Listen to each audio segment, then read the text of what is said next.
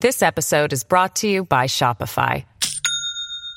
Do you have a point of sale system you can trust, or is it a real POS?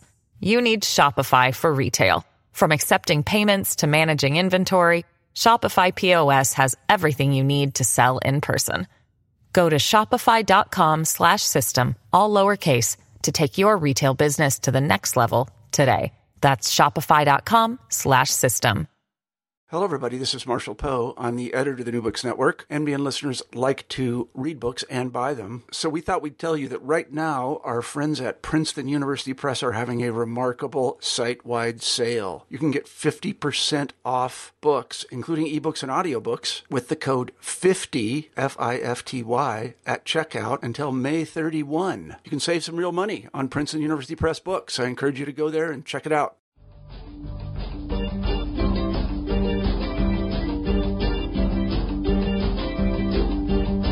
Hello, and welcome to New Books in Philosophy, a podcast channel with the New Books Network.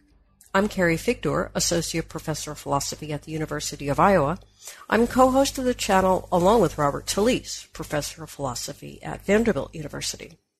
Together, we bring you conversations with philosophers about their new books in a wide range of areas of contemporary philosophy. Today's interview is with Christina Musholt, professor of cognitive anthropology in the Department of Philosophy at Leipzig University. Her new book, Thinking About Oneself from Non-Conceptual Content to the Concept of a Self, is just out from the MIT Press. When Descartes famously concluded, I think, therefore I am, he took for granted his ability to use the first person pronoun to refer to himself. But how do we come to have this capacity for self conscious thought? We aren't born with it, and while we may not be the only creatures that can think thoughts about ourselves, this ability does not seem to be very widespread. For starters, to be able to think of oneself, it seems one must first possess a concept of the self, of what the I refers to. In thinking about oneself, Musholt provides a naturalistic account of how self-conscious thought develops, how we may move from possessing implicitly self-referential information to having explicit self-representation, and how an entity that may think using non-conceptual resources can develop concepts that refer to items in the world, including in particular to oneself. Musholt defends what she calls a no-self view, in which the self is not an object that we refer to, but instead a mode of presentation, and that the development of a self-concept is driven by social relationships and the need for intersubjective information. Let's turn to the interview. Uh, hello, Christina Musholt. Yeah, hello. Hello, welcome to New Books in Philosophy. Hi, thank you so much for inviting me. Um, so I'm looking forward to talking about your new book, Thinking About Oneself, from non-conceptual content to the concept of a self. Um, and uh, you give a what you call a no self view, which itself sounds a little bit um, uh, contradictory, but yeah, uh, right. you do explain it, and and we'll get into that. Uh, but before we begin getting into the book itself, maybe you could tell us a bit about about yourself and your background. I mean, you're you're a philosopher of uh, of a professor of cognitive anthropology in a philosophy department, but you're you're a PhD and your background is is in philosophy and, and cognitive science. So maybe you could say a bit mm-hmm. about about your background and how you came to write this book. Yeah, so it depends a little bit on how far back you want to go, but I suppose I was always kind of interested in philosophy on the one hand, uh, since I was a teenager, but also in biology, neuroscience, cognitive science for a long time. So initially, when I started studying at university, my plan was to become uh, a neuroscientist. But then I kind of discovered that a lot of the questions that had um, fascinated me as a teenager, as I said, um, sort of continued to fascinate me, and that I couldn't really answer them um, or couldn't even really find them asked in the way that I thought they should be asked in um, the courses that I was taking as part of the biology and the neuroscience program.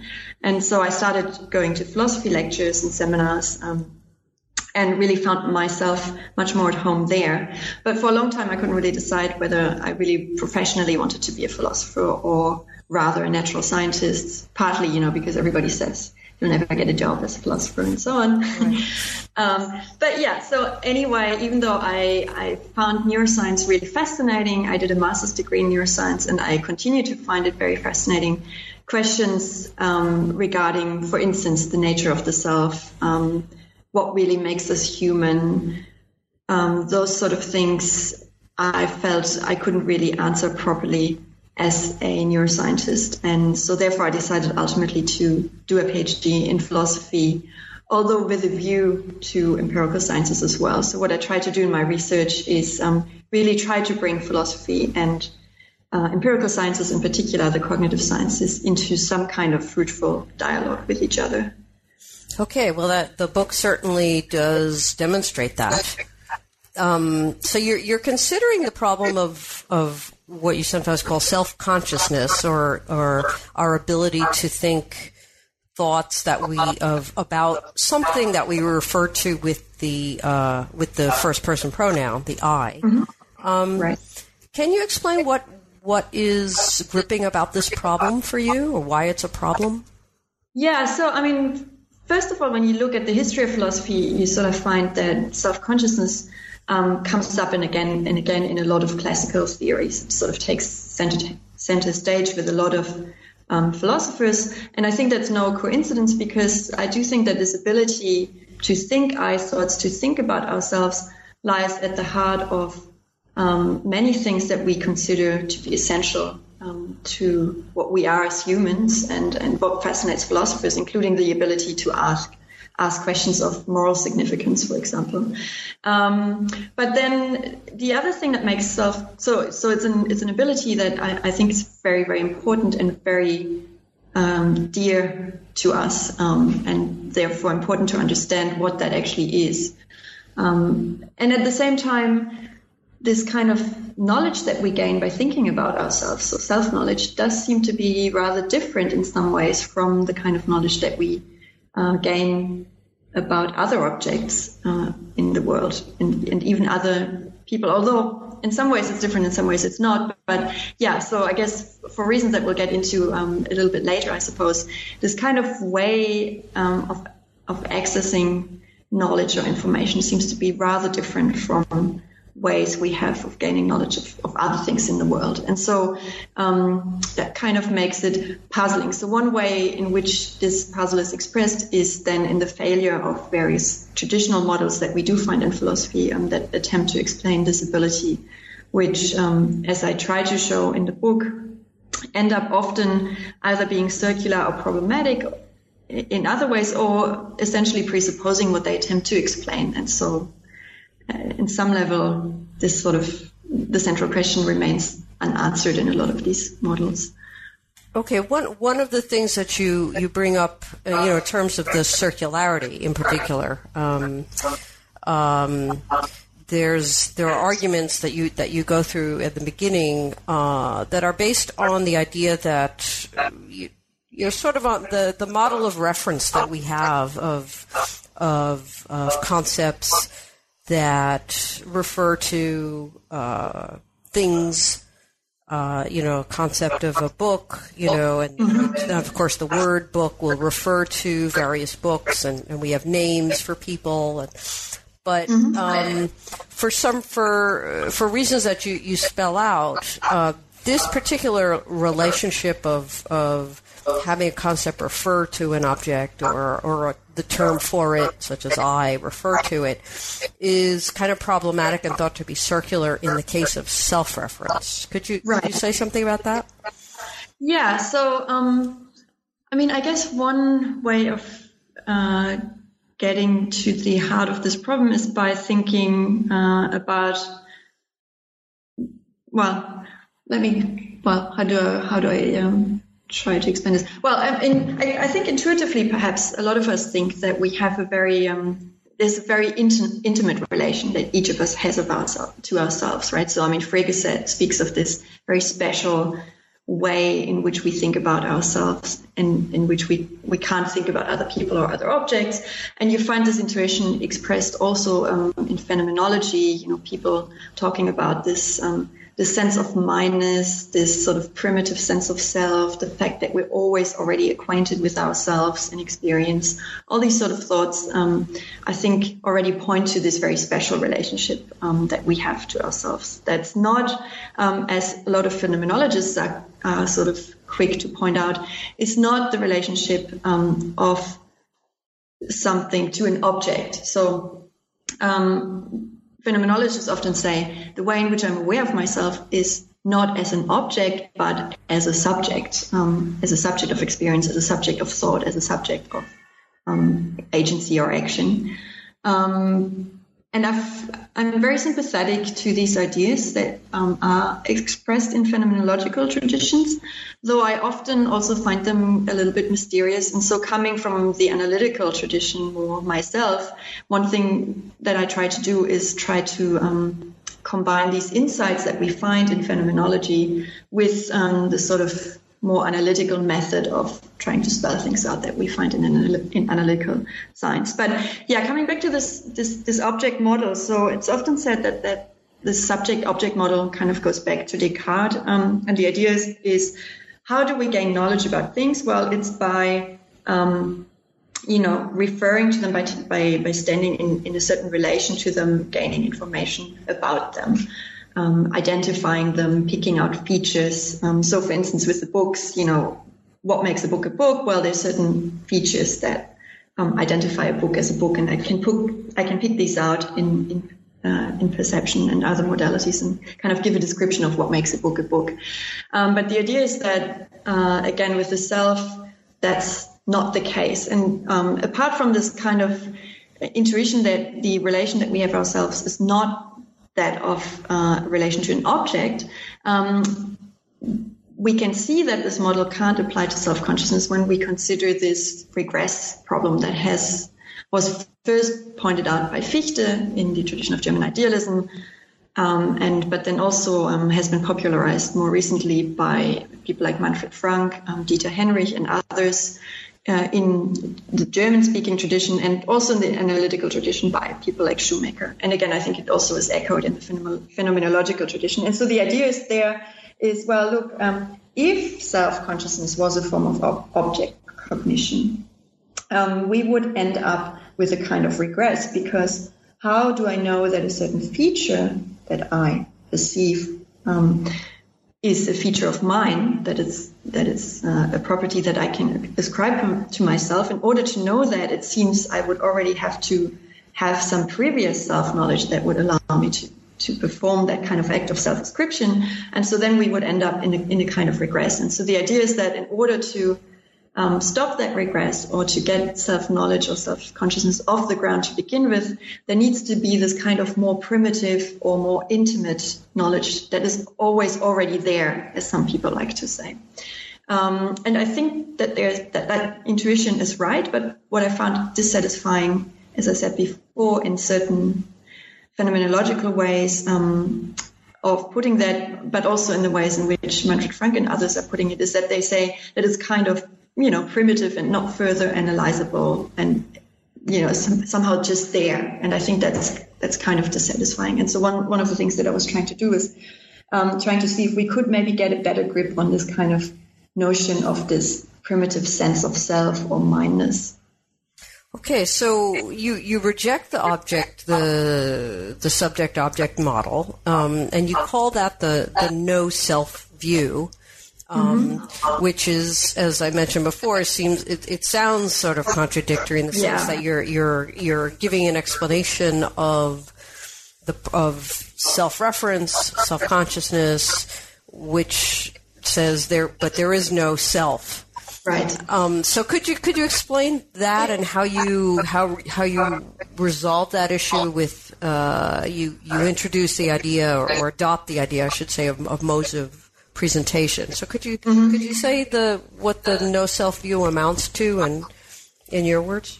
Yeah. So um, well, let me start by saying that perhaps in retrospect that was not the smartest way of um, labeling my view, uh-huh. as as has been pointed out. Also, um, I think. Uh, correctly by um, by a re- review that Dan Zahavi uh, gave of my book. I mean, um, I'll explain why I chose that label, but it can be misleading in the sense that um, I don't want to relate my view in any way to um, the sort of views that say that um, this, there is no self or the self is just an illusion or something like that. Right. You, know? you find you find those theories certainly in philosophy as well, and um, I don't want to uh, associate my view with those kind of views. I don't think that the self is an illusion or that it doesn't exist um, or anything like that. The no self um, also really doesn't refer to um, self conscious states as such, but rather to the experiential states that I believe ground self consciousness. So going back to this idea of this primitive sense of mineness that's meant to then ground kind of higher or more reflective forms of self consciousness, as phenomenologists sometimes put it. Um, I thought one view um, that again is coming like my own more from the analytical tradition um, that was perhaps promising to get get a better grip on that is this um, theory of non-conceptual self-consciousness that was proposed by Jose Bermudez. Um, so I found I used that kind of a, as a springboard for my own um, uh, for my own book. Um, the idea there is that look, what explains our ability uh, to think I thoughts, um, where you know most philosophers agree that I thoughts are really thoughts that do require concepts, at least those that really we really then express linguistically when we actually you know say things like I'm hungry, I believe this and that, I intend to do so and so. Um, so what explains that ability? Um, and Bermudez's idea is that we have so in a sense there is a there's a non-conceptual way of thinking about oneself that we're already born with and that we're also sharing with um, non-human animals. And the way he explains this is by saying that look, take for instance a simple perceptual state, like you know I'm looking at this laptop in front of me now. Um, the self is already there in that perceptual content because effectively what it might seem to you that in looking at the computer, I'm just, you know, gaining information about the computer, but um, inspired by theories in psychology, in particular Gibson's theory of ecological perception, the idea is the self is also part of the content of that experience. For instance, um, I see this computer as being uh, in a particular distance from myself.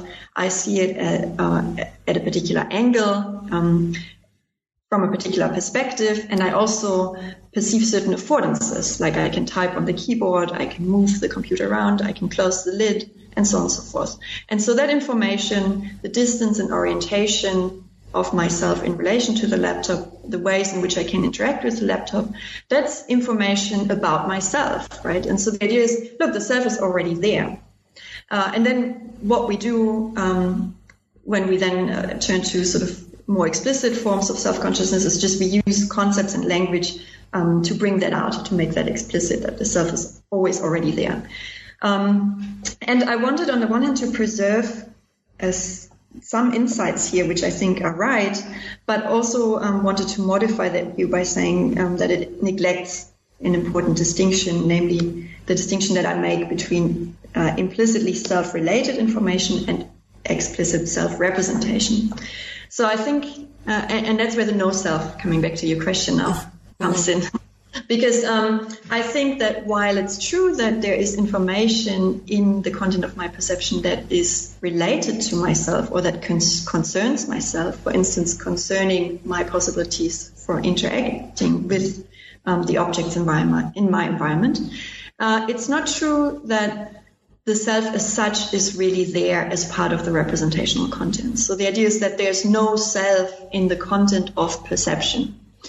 Um, the content of my of perception is just, you know, the, the, my perception is about that object that I'm perceiving, the laptop, and um, I'm perceiving certain relational properties that the object has, namely being related to me. But um, one of the relata, namely myself, is not represented. It's to use an idea of John Perry that I find quite um, helpful in that um, in in getting to grip, um, getting a grasp of this idea, is that the self is a, an unarticulated constituent of the content of experience. So he has this um, very interesting uh, thought experiments, uh, which I found very helpful here, where he, you know, he says, consider these people uh, called Zealanders on Zealand um, they live on this island and they have no conception of the existence of any other place in the world. So now it's you know, assume that they're talking about the weather. They say things like it's raining. Um, well, what are they referring to? In some sense, they're referring to Zealand, the place where they are. In fact, um, necessarily they're referring to Zealand because they're not aware of any of the existence of any other place, and so there is no way in which they could be referring to any other place. And yet, when you look at their utterances, um, they never mention Zealand. They never even mention indexicals like here, uh, precisely because uh, there's no need for them to do that because they don't have any conception of any other place that they could possibly be talking about. And so um, Perry actually himself draws the analogy to to thought about oneself, and I think it's it's an apt analogy. The idea that you know, in, because perce- perception is always from my perspective necessarily, there's just no point in actually representing myself in the content of perception. Yeah. So the so what my perception is about, the content of perception really just is the, the objects in in my environment and not myself. Yet um, the content of perception is obviously relevant to me and to my possibilities for interacting with the objects. And so um, when we acquire the self concept according to um, to the view that I want to propose, is that we make explicit the self relatedness that is implicit in the content of perception. Um, another way of putting that, um, which is uh, um, the way that Francois Recanati puts it, which I adopt in my book, is that he says, um, look, there's a content of perception on the one hand, and then there's a mode of perception on the other. And so um, the content of perception, again, is about the objects in my environment, but the way in which they they are presented to me is such that um, you know they're given to me from or presented to me from my perspective. And so that's one way of understanding this notion of mode. It's, it's just from my egocentric point of view. And um, when i form an explicit i thought such as i see the laptop in front of me i make explicit this mode. I make explicit the fact that i experience the computer from my perspective in this particular way. That's relevant to myself. Um, but that doesn't mean that the self was there as the part of the content of experience before. And so, um, you know, when I have this I thought, then the self is of course explicitly represented and is there when I when I think I see the computer. Mm-hmm. But um, oftentimes I don't think that, and in particular, um, infants who don't yet have conceptual abilities can't think it, and non-human animals who certainly already enjoy perceptual experience also can't think I thoughts. Um, and so I would say contra Bermudez that those animals and also infants at very, very early stages before they can have this ability to form explicit I thoughts, they're not really self-conscious in the sense of, um, you know, there is no self in their content of experience. Sorry, that was very yeah. long. No, actually, no. I was uh, that was that was very clear, and I, I, I wanted to let me just follow up for a second. So, so the the the objects of, of perception are just the objects in the world, and they're sort of self. Uh, there's a there's an egocentric perspective that we always have on those, and then mm-hmm. in at, at some point, uh, that sort of self related information uh, becomes explicit self representation. Right? Exactly. Okay, yeah. so. Um, so then, what is so when you're having it when you have explicit self-representation? Um, what is the object of the thought at that at that point? Yeah, that's a good question. um, well, I mean, so like I said before, what you perceive are um, objects and, and, their properties, and some of which are relational properties um, related to yourself, but you, as one of the relata, you're only there implicitly. And so then when you form an explicit I thought, an explicit self representation, you make um, that explicit. And so you're, you're attributing to yourself the property, for instance, of um, being situated in a particular distance from the laptop or of being able to interact with the laptop in a particular way. Um, and so, yeah, so then in that sense, you're thinking about yourself and in particular with respect to whatever is it, it is that it, it, essentially you're thinking, you know, you might be thinking, um, look, I, I can't, I can reach the lid and close it or I can't because it's too far away and Um, so you're thinking uh, of yourself in terms of that property of yours of being able, of being in a position, for instance, to reach the object or not reach it or interact with it in a certain way. Um, okay. Let me also say, I mean, one thing that might be slightly misleading too about the book, um, in a way, is that it doesn't quite put in. So I focus a lot on on these um, sort of what I take to be, well, fundamental, perhaps we can say, fundamental um, forms of thinking about oneself, which then I think enable other ways of thinking about yourself. But of course, there it's not to say that we never think about ourselves as objects, literally. Um, so we can make ourselves an object of our thought and of our experience as well. It's just that um, if we weren't aware of ourselves as subjects in the first place, subjects being in a position to interact with our environment in a certain way, we couldn't form um, objects of uh, thoughts about ourselves as objects either um, you know, because of this regress problem that I mentioned at the beginning. But um, obviously, both kind of go hand in hand together. And I think the self concept um, also, in a way, involves both both sort of modes of thinking about oneself. That's why the kind of the mirror test is kind of such a well, I guess gives an important clue here because um, what happens when I learn to recognize myself in the mirror is really that I uh, combine this kind of internal mode of experience of myself that I have with this realization, oh, I'm also an object that can be perceived just like I can perceive objects. An object in the sense of being able to be identified by others and then also um, by myself insofar as I can look at myself through the lens of others, so to speak. Um, okay. Sorry, maybe that might have been a bit. Yeah, no, it's um, no, it's it's. So let let me just um, f- again follow up a little. So, mm-hmm. I mean, once once we're talking about self-reference. I mean, does you know we, we, we started talking about objects of perception, you know, ordinary things like mm-hmm. books and, and the the egocentric perspective that we, we have on them, and that that becomes a uh, eventually somehow uh, you know, uh, some sort of reference to the self. And what my, I guess my question was: Is at that point, or it, uh, is perception the right sort of uh, uh, access or sense that we should be talking about? I mean, is it? No. Yeah. No. So I mean, um, so at the level of self-reference, I think what we're concerned with is is actually judgments. It's a form of, you know, it's it's a form of judgment to explicitly self-attribute these properties to myself. Um, and these judgments can be grounded in perceptual experience, but I don't think that um, self-consciousness or, or, thinking about oneself should be thought of in terms of um, in inner sense or perceiving oneself or something like that, because then we'd, we'd essentially be back to the subject-object model. Right. Um, which is not to say that we can't perceive ourselves, right? So, I mean, I can look at myself in the mirror, and of course, then I am perceiving myself. And that's one way of thinking about myself then as an object of perception.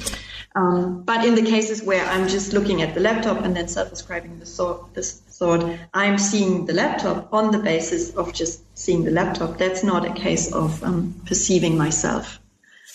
Okay. Okay, so so let's let's talk about the the transition here. I mean, we start. Uh, I mean, you talked about Jose Luis Bermudez's idea of the non conceptual content, um, and uh, you give a you give a particular interpretation of the non conceptual content of. Uh, uh, you know, a, a, a, baby or a pre-linguistic infant, um, who doesn't have concepts and yet in some sense does have some egocentric perspective for sure.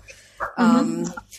and you, one of the things you do is to interpret non-conceptual content in terms of knowing how rather right. than knowing that. Right. So yeah. that's that's one important step. Um, mm-hmm. uh, you know, just what is non-conceptual? What what positive can one say about non-conceptual content? You know, you know, mm-hmm. we, we, don't want to just say, well, it's just content that's not conceptual. right. But, um, but, but beyond that, you also give a fairly, uh, uh, Well, maybe let me just let's let me start with that because the next question is just how one gets from the mm-hmm. non-conceptual uh, to the conceptual, right? So, yeah. so, take take the non-conceptual first. What is what is what is that on your view? Yeah. Yeah, again, um, very uh, good and difficult question. I think I saw a quote from Davidson the other day uh, where he sort of um, mentioned that he's glad that he's not a developmental psychologist because he essentially has no idea how to talk about um, the uh, cognition of non-linguistic, non-conceptual creatures, um, and he thinks it might even be an impossibility in some sense to to talk sensibly about it, because obviously, you know, we're always in talking about that, we always have to use concepts and we have to use and therefore think in language in some ways, and so it's very hard to get a grip on on these non-linguistic, non-conceptual forms of um, yeah apprehending the world in a certain sense. And I think it's also I mean this aspect of you know what really positively can we say about non-conceptual content. Um, I felt like you know correctly. Um, you pointed out correctly that it's sort of dissatisfying to just define non-conceptual content in opposition to conceptual content and so to just give a negative definition. So, and I felt that this idea of knowledge how is one way of maybe approaching a positive account of non-conceptual content, but I don't take myself um, as having worked out a, a, full theory at all, or not even sort of appro- approximating a theory of what non-conceptual content might be. So it's really just, yeah, a little bit of hand waving that I do in the book at that point. But yeah, so um, so the idea is, mm, um, and I, and again, that's something that I found uh, in reading, for instance, uh, Adrian Cussins' work on non-conceptual content, um, quite illuminating, is that he says, look, there's just different ways um, of apprehending the world, different ways of interacting with the world, and not all of them um, are constrained by conceptual abilities. Um, and not all of them conform to what he calls the the norms of truth. Yet they're not all truth evaluable. So when we talk about conceptual content, we can always um, ask, you know, well, is that representation true or false? Does it give an accurate um, picture of the way things are. And with non-conceptual content, thinking about it in terms of knowledge how sort of um, hints at the fact that we have a lot of ways of, of, you know, a lot of practical ways of interacting with the world that are not so much about uh, are my representations true or false, but rather um, how skillful am I in uh, doing certain things? You know, can I ride the bike or, or can I not ride the bike? Um, uh, and so I, I was trying to get to some of those insights by um, relating the notion of non-conceptual content to the notion of knowledge how. Um, it's also, I think, uh, again, respecting insights from phenomenology, although I didn't um, sort of discuss these in detail. You know, when Heidegger, for instance, talks about being in the world and sort of, you know, seeing the world in terms of the things that that are around us, that are there for us um, ready for us to do something with in a certain way. I think it's very hard to kind of, or impossible to translate that kind of knowledge of how to interact with the things and the people in my environment, to translate that into really something you propositional, conceptual. Mm-hmm. Um, this episode is brought to you by Shopify. Do you have a point of sale system you can trust, or is it a real POS? You need Shopify for retail. From accepting payments to managing inventory, Shopify POS has everything you need to sell in person. Go to shopify.com slash system, all lowercase, to take your retail business to the next level today. That's shopify.com slash system. Okay. Um, so let, let me uh, let me get to the in, in effect the sort of the meat of the book. I would, uh, at least as I think of it, is um, is that the your account of the transition. Right, that's that's kind of critical. That's I think an important yeah. contribution to this literature um, in the book. Um, so we start with this implicitly self-referential information, right? Which mm-hmm. you know the the uh, the idea you know we're born with an egocentric perspective, mm-hmm. um, and you know, so it, you know, I, I, don't know which things will have that, but many, mm-hmm. many things will. that don't have language, that don't have concepts, and so forth. And then there are steps to get us to the end game, which is, you know, the ability uh, to think about oneself, to, you know, use the word I, and, and so forth. Um, and you describe this, and this is just a very brief thing, as a process of redescription mm-hmm. um, over various um, various stages. Um, so, could you explain how you get from the from the beginning, you know, to this sort of yeah. actual full blown concept of the self? Right. So, I mean, again, you, you're right that this is kind of the heart of the book. At the same time, it's also um, a part where a lot of questions remain open that I am that I'm continuing to work on. Um, but generally speaking, so this idea of representational redescription is um, an idea that I didn't come up with on by myself, but rather something that I found in the uh, literature on development of psychology um, that was coined by Annette Karmiloff-Smith, um, who's a developmental psychologist. And she doesn't talk about self consciousness specifically, but she was just talking about cognitive development um, in more general terms. And she thinks that um, we have, you know, information implicit in forms of procedural knowledge or knowledge how, um, as I sort of tried to um, explain earlier. And um, she thinks that there's um, a process that makes available that information to that's initially kind of um, domain specific and again, as she says, implicit in forms of procedural knowledge. Um, that information is made increasingly available to other parts of the cognitive cognitive system via increasing levels of abstraction uh, which essentially then leads to more cognitive flexibility, to more domain generality at the expense of speed, automaticity, etc. It kind of um, relates a little bit to this two systems way of thinking about cognition that we find um, very prominently in the literature uh, at the moment, where the idea is that you know you have this um, fast you know Kahneman's idea of this sort of thinking fast and slow. You have this fast way of thinking, um, which is based on heuristics, on automatic processes, um, which is you know very fast, but it's not very flexible and it's uh, prone to certain biases. And then you have the slow way of thinking, which is abstract, um, conceptual, but also much more cognitively demanding and so on. Uh, except that what I like about Karmiloff-Smith's approach is that it goes beyond saying there are just these two ways and saying there's actually many levels in between. And she talks about um, there being four different levels, but I think her account in principle is open to there being many more than four. Um, and it also go, gets us beyond this kind of dichotomy that I find problematic in talking about non-conceptual versus conceptual content, which again suggests that there's just these two ways that we have of um, apprehending the world. You know, one is again knowledge how it's procedural uh, non-conceptual, the other is um, conceptual, abstract, etc. And um, I think a that leaves it mysterious how to think about the relation between the two, but it also doesn't quite give um, enough. Uh, it doesn't do justice to the actual complexity of, of the cognitive beings that we are. And so that's what I like about Karmiloff-Smith's approach. It has these different levels. And so um, I try to then take this idea of this gradual representational redescription, which she details um, with respect to cognitive development, generally speaking, and applying that then to the problem of self consciousness and the question of how do we get from perception that's non conceptual and has implicitly self related information to conceptual, um, explicit thinking about myself. Um, right. You, yeah.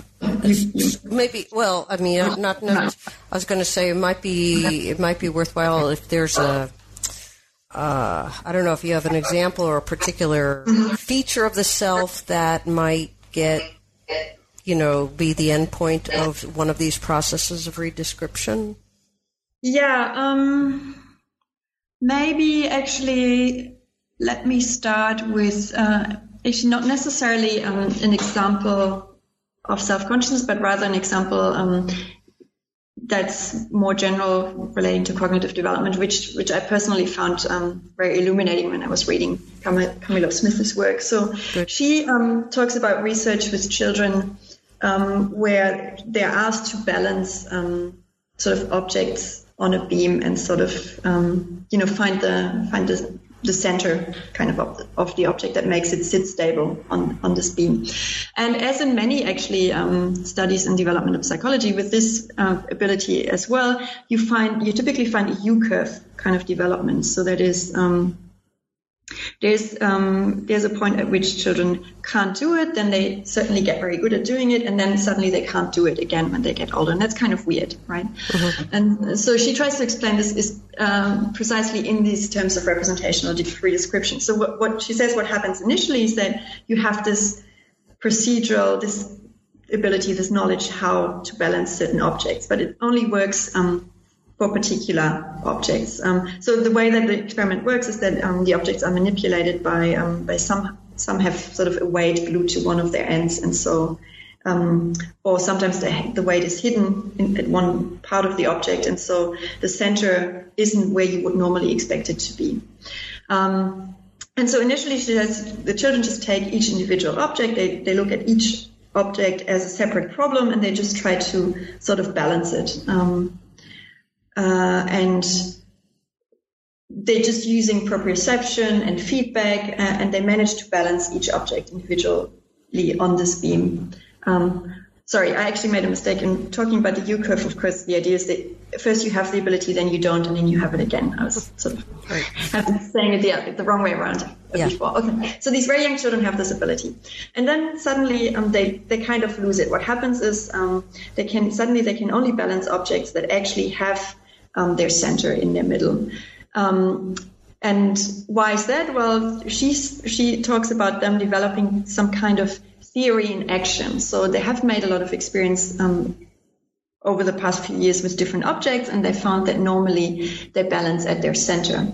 And so they have no problems with objects that do, in fact, follow that kind of proto theory. But when they confront objects that don't follow that theory, they don't know what to do with them. And they kind of just exclude that um, they put them aside and sort of just say, okay, that doesn't fit my model, doesn't fit my theory. I don't know what to do with that. And she thinks um, the, the theory, as it were, needs to become solidified, be- needs to become accessible enough to them for them to actually consciously access it and then consider the merits of the theory before they can then, when they're older again, incorporate data that isn't fitting um, and actually then sort of develop the correct theory um, of how objects balance. And so that explains this kind of U, U curve. And so the idea is that again, at, at, first you just you're just relying on proprioception, you're relying on kind of ways of interacting with objects. Then once you've mastered that, you kind of try to extract somehow common features from your experiences, such as in this case, most objects balance at their center, have their center of balance at their center, and then you use that theory, although you can't articulate it yet, it's not really conceptually available yet, it is somehow there. You have extracted something abstract from your previous interactions with the objects, which then guides your future interactions with them.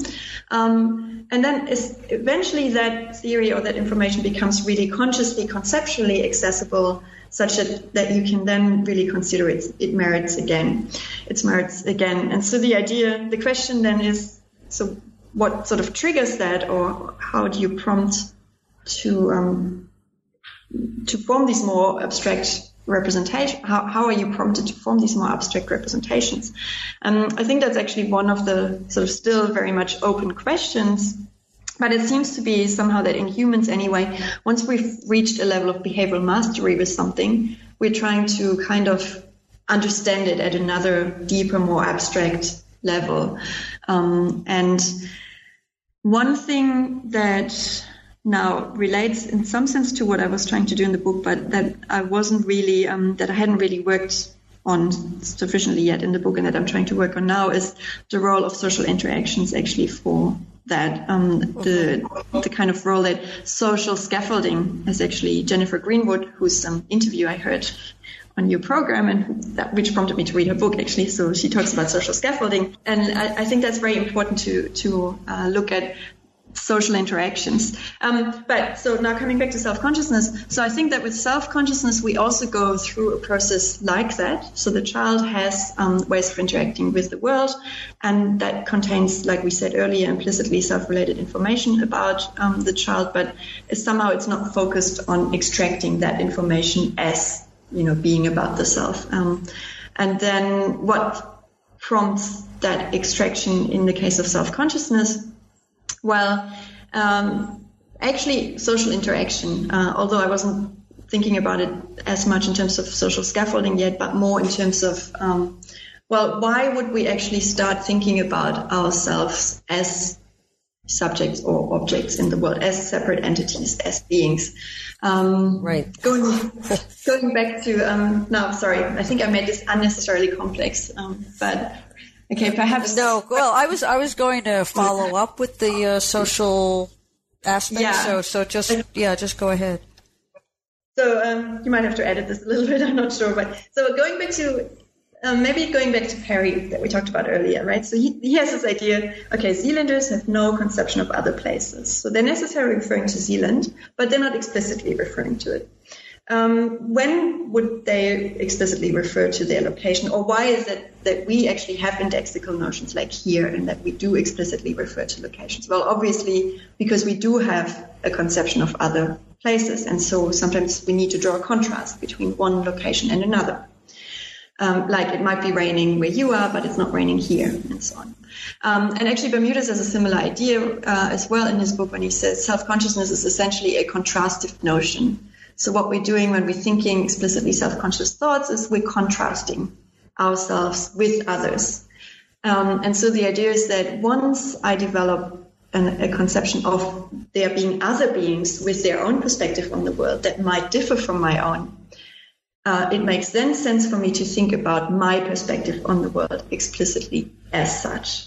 So now what I was trying to do in the book is combine these two basic ideas. So this um, general model of cognitive development that Karmiloff-Smith sketches, where she has these different stages of um, representational abstraction, mm-hmm.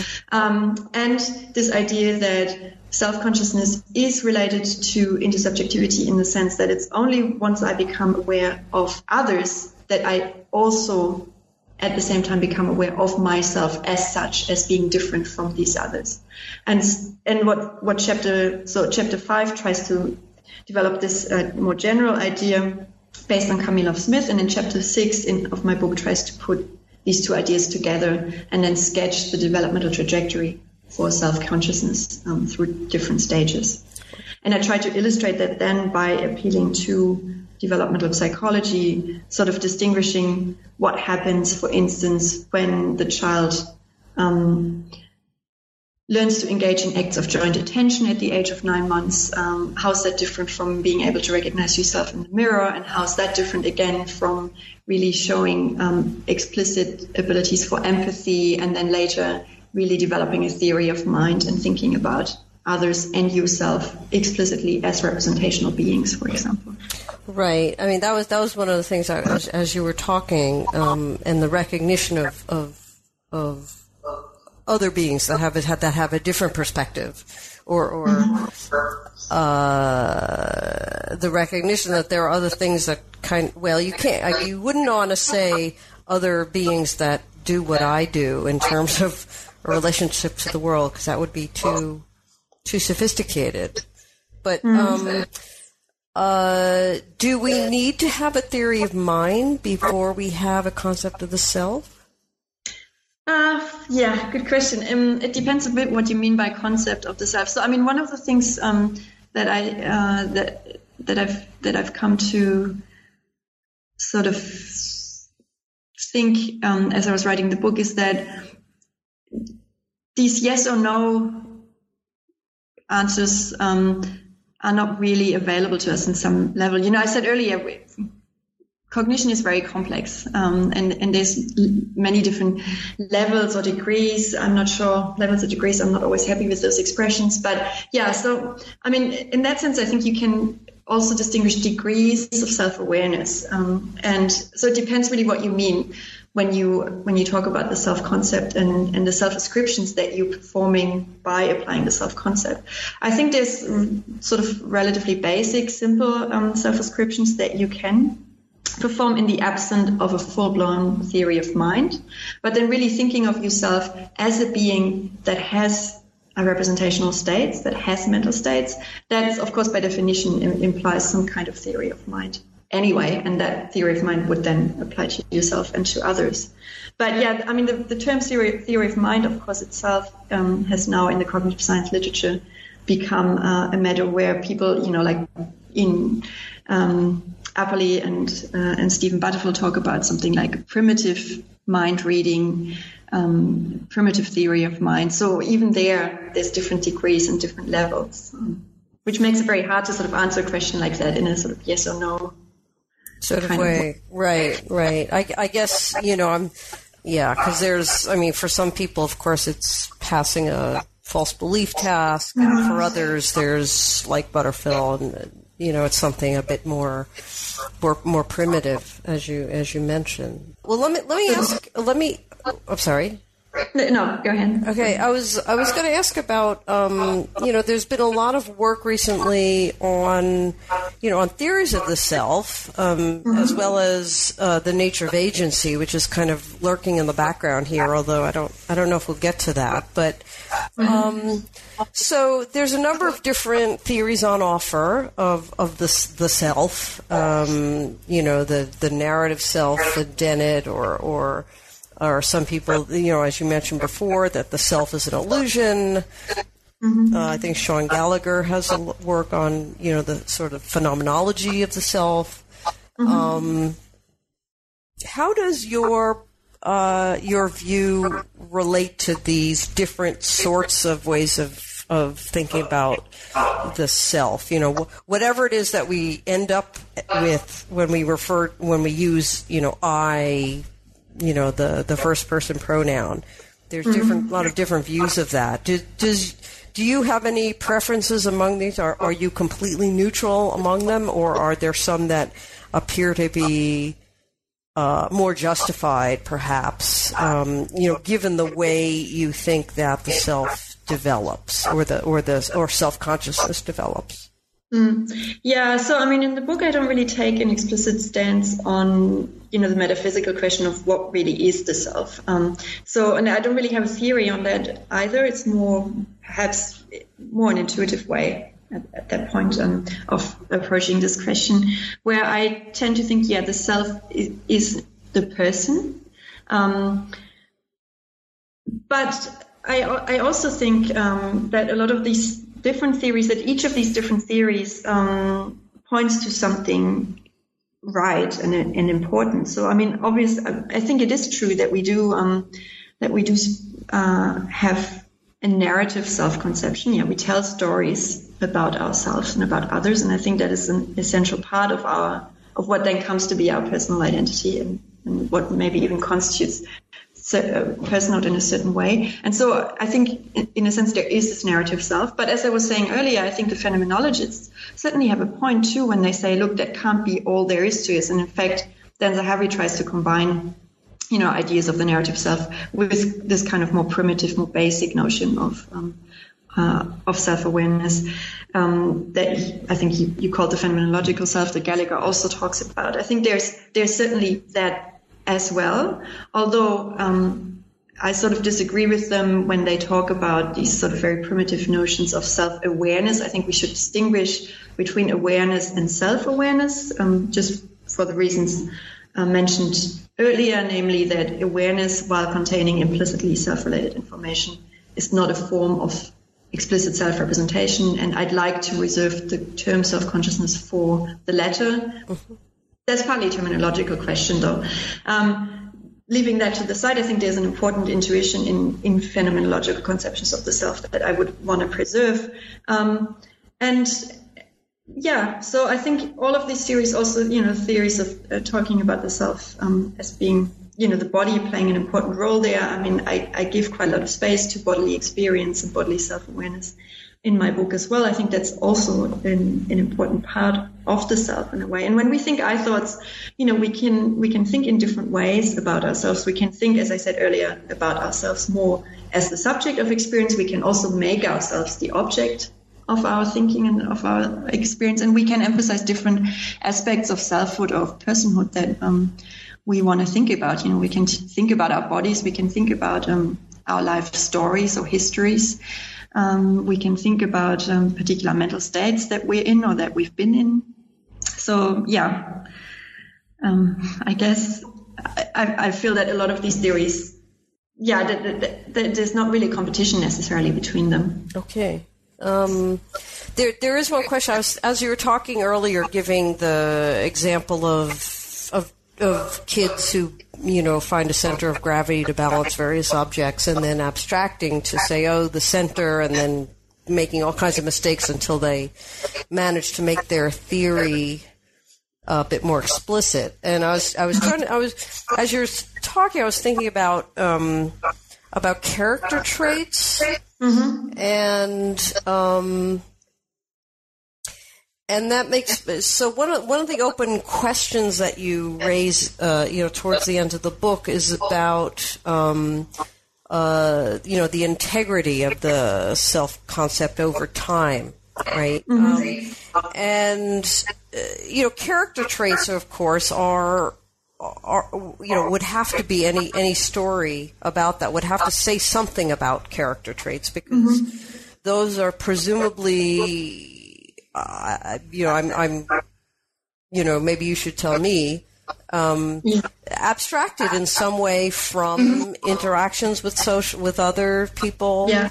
Uh, but so how, how, do character traits fit in here? And then uh, there there are people, of course, in social psychology who you know deny there is such a thing as character, which isn't yeah. necessarily contradictory to you know the role of character traits you might say mm-hmm. so could you could you yeah. you don't really talk about this much so i'm push, no. pushing a little bit beyond what yeah. the book says no i'm glad that you're actually asking that question because it brings me actually um, to something that that i really wanted to mention in this interview even though as you say it wasn't really part of the book um, so in the book i really what i really focus on is um, just trying to, to get a handle on this ability to really think explicit thoughts about my current mental and bodily states, uh, and perhaps um, very basic sort of memory states, but that isn't really my focus in the book. So I'm really thinking, you know, what, what concerns me in the book is this question: How do I move from seeing an object to then self-ascribing that perceptual state and sort of thinking I am seeing this object there? Um, and for that, you know, I was appealing to things like, you know, how how do do you develop a theory of mind essentially um, through social interaction and so on. But that doesn't really touch at all on this question of, of character traits, like you say. And I think that's an important point, and it's also an, um, actually something that I've started to to think about a little bit more more recently. Um, at the moment, I'm teaching a seminar on on different kinds of self knowledge, and we've been reading some of the work. Um, amongst others by Quassim Cassam, for instance, who emphasizes, you know, that look, there is this kind of self-knowledge that philosophers talk about a lot, and which I, in my book, talk about a lot. You know, like self-description of basic bodily um, mental states, and that's. I think it is interesting because it's, as I said earlier, fundamental for our other ways of talking about ourselves, and they, so I think it's lit, and it has these special characteristics of features that other types of knowledge don't have such as, for instance, immunity to error through misidentification and other things which we didn't really talk about, but which make this kind of special. Um, but I think he has a very good point too when he says, look, but there's also um, other types of self-knowledge, which uh, is, you know, when uh, when the Greeks talk about know know yourself, um, and when you talk about lay people, when you talk to them about self knowledge, what they associate with self knowledge, that's not really touched upon by these theories, and that that includes things like how do I know what kind of person I am, what kind of character traits do I have, and do I even have stable character traits, or am are my actions more driven by situational factors, right? So that's one of the theories that I think you were mentioning that situationists say that character traits don't really exist. They don't really explain our actions because it's really depending on the situation and the context what we're doing. Mm-hmm. Um, with appeal to several empirical of studies in moral psychology, and that is what he calls what Cassam calls the sort of substantial self knowledge, um, which is is very often uh, relies on actually observing ourselves on it relies on testimony re- relies on really taking maybe a more detached stance on ourselves and really taking a hard look at our actual at the things that we actually do rather than um, just the things that we believe and our that what we take to be our current mental states and things like that um, and yeah, so it was important to me to point out that although that's not my focus in the book, and I, focus on not thinking of oneself as a subject in the book, um, that's by no means to say that that's the only way of thinking about yourself or even the most important way. Um, now, with respect to the question, do character traits exist or not? Um, I think it would require another full hour interview to fully debate this question. Um, you know, based on my reading of the literature in mob psychology,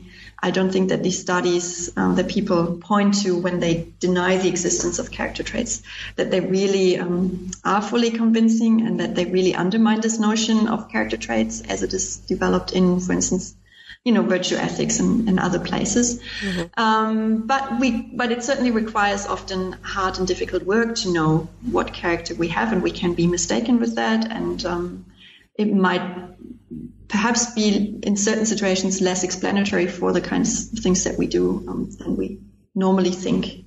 And so, the, yeah, there's all kinds of fascinating questions with respect to that. And how do children um, learn about their characters? Uh, again, you know, I think that's um, that requires a lot of social interaction, uh, talking to others, um, asking others, you know, what you think, or, or, actually just getting feedback from others, you know, um, about things that they do, um, and yeah, and, and kind of t- looking at oneself through the eyes of others, and, and sort of really finding out what kind of person am I. Good. Well, um, uh, we, we're sort of out of time, actually. Uh, yeah, and so, so, many questions. I know, and there's so many questions to, to ask, but, you know, hopefully the listeners will, will look at your book uh, on their own. Um, and there's a lot more to talk about. Um, but uh, to end the end the interview, um, could you say a bit about what you're working on uh, at the moment? I mean, have you are you continuing with the same you sort of mentioned before you're you're going to some of the open questions, but um, mm-hmm. uh, what what are you working on now? Yeah, so um, several different things. Um, but yeah, one of the questions that we talked about earlier is, you know, how do we get from this uh, knowledge how knowledge how to the knowledge that. Uh, put differently, how do we acquire concepts? How do we enter to to use a phrase by Sellars that I like, the space of reasons, more generally speaking, independent of um, of self consciousness. That's a question that I'd like to look more at, in particular with respect to that question. Like I said, um, I want to focus a bit more on this role of social interaction, on you know social scaffolding, and also education, um, and the role that education really plays for that. Um, so sort of building on on ideas um, by people like Jennifer Greenwood, but also David Bakhurst and, and, and a lot of other people. So that's um, that's a question that I'm interested in, and I'm actually working with a colleague on also thinking about more practical implications that that might eventually have for the way in which um, we teach children how to think, for example, in um, daycares centers and, and schools and so on. Um, and and the other question is really um, staying a bit closer um, to self consciousness. You know, like I mentioned, what other types of self knowledge and thinking about um, ourselves are there, and, and how do we sort of bring together these different forms of self consciousness. And also in relation to that, um, since I say in the book, look, there's different levels of self awareness. Um, in parallel to that, I try to spell out dif- different levels or different ways of being aware of others. And so that's another question that I'm interested in. How do various theories of social cognition, you know, some listeners might be familiar with this debate between simulation theory, theory theory, narrative uh, practice hypothesis, the interaction theory, um, you know, all these kind of uh, theories. How do they relate to each other? Um, what kind of a account can we give of the different ways of knowing not just ourselves but also others? So yeah, that's that's a lot. That's so a lot. I wish you I wish you luck with that. But um, yeah, thank you. Uh, I appreciate your taking the time now to to talk with New Books in Philosophy, and good luck with all those different projects. Yeah, thank you very much, and thanks very much for the opportunity to um, talk about my work. And I apologize for some of the long windedness in some of my answers. No, no, no reason for that. You've been listening to my interview with Kristina Musholt, professor of cognitive anthropology at Leipzig University. We've been talking about her new book, Thinking About Oneself From Non Conceptual Content to the Concept of a Self, which is out from the MIT Press. I'm Carrie Figdor. This is New Books in Philosophy. I hope you enjoyed the podcast, and thanks again for listening.